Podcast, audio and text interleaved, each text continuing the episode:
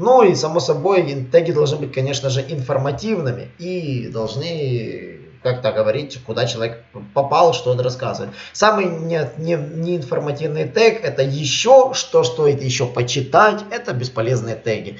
А, я понимаю, что они могут смотреться красиво, но я бы лучше бы их не использовал, заменив их на более какие-то понятные. Садись за парту поудобнее и приготовься к ежедневному уроку современной рекламы, который поможет тебе значительно увеличить трафик и продажи. Наши эксперты посвятили свою жизнь онлайн-рекламе, чтобы показать эффективные методы ее использования – Урок начинается прямо сейчас, поэтому прекращаем разговоры и внимательно слушаем.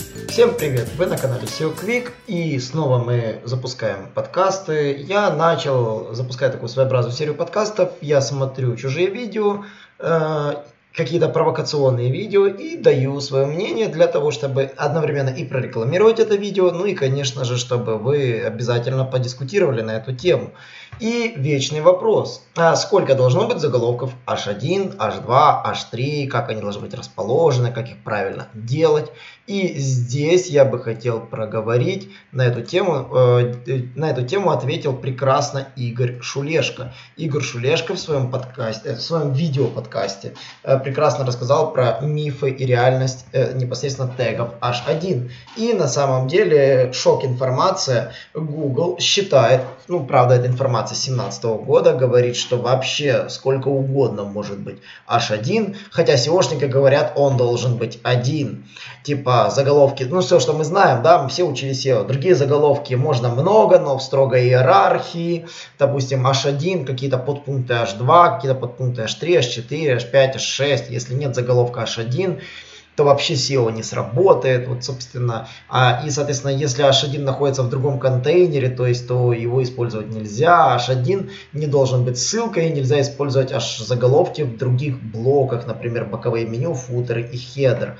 А, с одной стороны, я немножко сторонник действительно классической системы, чтобы заголовки были логичными. Почему? Потому что я тоже изучал справку Яндекса, и Яндекс говорит, что там все, как говорится, расложено по полочкам. А, поисковому роботу нужно как-то анализировать ваш контент, и заголовки для него являются ориентиром. И более того, сайты, у которых прекрасно себя чувствуют, мягко говоря, по органике, у них э, структура заголовков прослеживается, пусть даже там этих заголовков может быть всего лишь там два или три. И на самом деле, вот мы упираемся в эти цифры, что мы не можем просто так вот э, взять и сказать, что так оно и должно быть и вы без этого никуда не двинетесь. Нет, на самом деле Google говорит прямым текстом, что заголовков может быть сколько угодно, об этом говорит и, и говорили и сотрудники Google на прямом эфире, которые вот э, процитировал Игорь Шулешко. Да и в принципе Джона Мюллера поймали в Твиттере и спросили, сколько может быть H1, и сказали сколько угодно. И действительно, сайты, у которых может быть чуть ли не 15 H1, могут занимать топовые места и, как говорится, вообще прекрасно себя чувствовать. Вот по этому видео я, собственно, где Игорь Шулешко говорил, там это все миф, что типа только один заголовок H1 и только строгая иерархия. Вот, а если у вас нет заголовка H1, это, как говорится, бред. Поэтому то, на что нужно обратить внимание, да, заголовков H1 может быть много. С другой стороны, вы можете понимать, что если вы оптимизируетесь под Яндексу, это может не сработать, потому что в Гугле однозначно к этому привязки жесткой нет. И Google на заголовке H1, как говорится, реагирует а, по-другому. И поэтому в целом а, я процитировав Игоря Шелешко, сказал, что не парьтесь на эту тему. А, но если вас интересует Яндекс, ну, все-таки я бы навел порядок. А, если порядок наводить слишком, ну, вы проводите на странице, которые не представляют для вас никакую коммерческую ценность, то тогда особо не парьтесь. Если они представляют какую-то коммерческую ценность, то я бы порядочек, конечно же, в страничке навел. А, что точно не нужно делать? Не нужно делать э, непосредственно кликабельные H1 заголовки. С этим Игорь Шулешко согласен, да и в принципе это правило, которое вот, э, с которым вы сталкиваетесь. Вот самое забавное, Игорь Желешко видео записал в 2017 году, а вышла статья э, такой на сайте SEO News, которые говорят, э, четыре правила оформления заголовков, тег, тег H1 используется только на странице, только один раз в начале текста, ключевая фраза, ну понятно, здесь вот с этим вот, это правило получается, это миф, то есть на самом деле это все ерунда, то есть то, что вам рассказывают, H1 может быть сколько угодно. Э, ключевая фраза «важный элемент тега H1», ну здесь понятно. Называйте страницу так, как вы хотели, чтобы ее нашли. Это понятно. С этим мифом я даже спорить не буду. Вот. То есть и очень важно знать меру, да, не, не так называемый, не перенасыщать тег H1 ключевыми словами. Вот, читабельность, да, само собой. Тег не должен быть суррогатным, вы должны тоже понимать, что купить смартфон недорого Москва это H1, который уже устарел, в таком формате H1 никто не использовать не будет. Да и, в принципе, любые теги тоже я бы не использовал. Ну и, само собой, теги должны быть, конечно же, информативными и должны как-то говорить, куда человек попал, что он рассказывает. Самый не, не, неинформативный тег это еще, что стоит еще почитать, это бесполезные теги. А, я понимаю, что они могут смотреться красиво, но я бы лучше бы их не использовал, заменив их на более какие-то понятные. Ну вот. Хорошо работают теги, связанные с вопросами. Вот с этим я вот готов вот с кем угодно спорить, но теги вопросы работают идеально и хорошо ранжируются и действительно помогают продвигать сайт.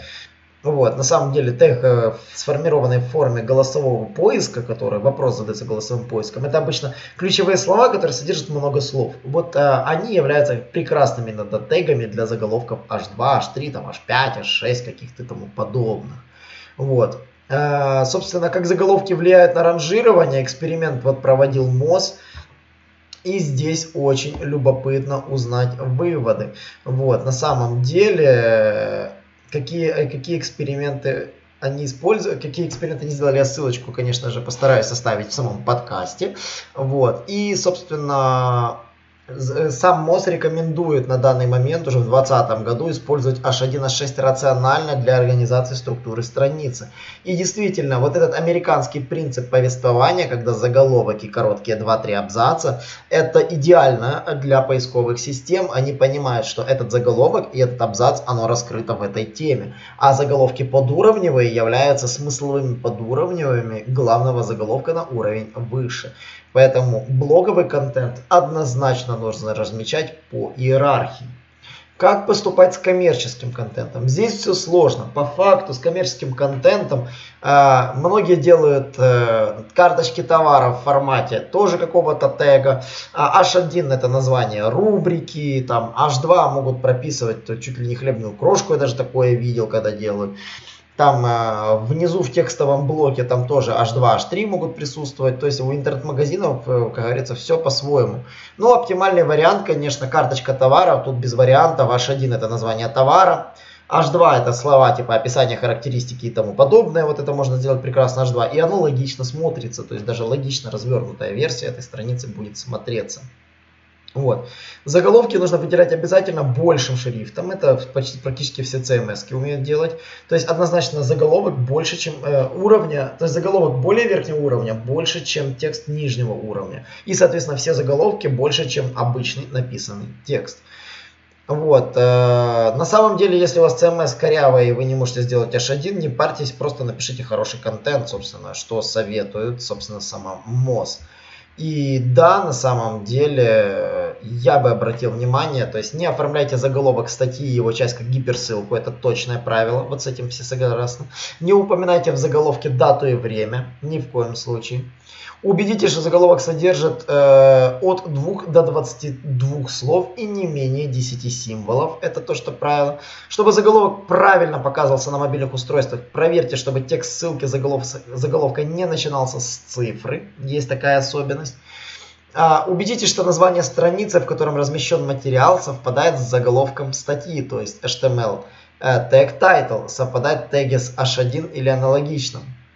Убедитесь, что текст ссылки, ведущий на статью, совпадает с заголовком статьи и названием страницы. Ну и, конечно же, расположите заголовок статьи на видном месте над текстом, соответственно, в теге H1.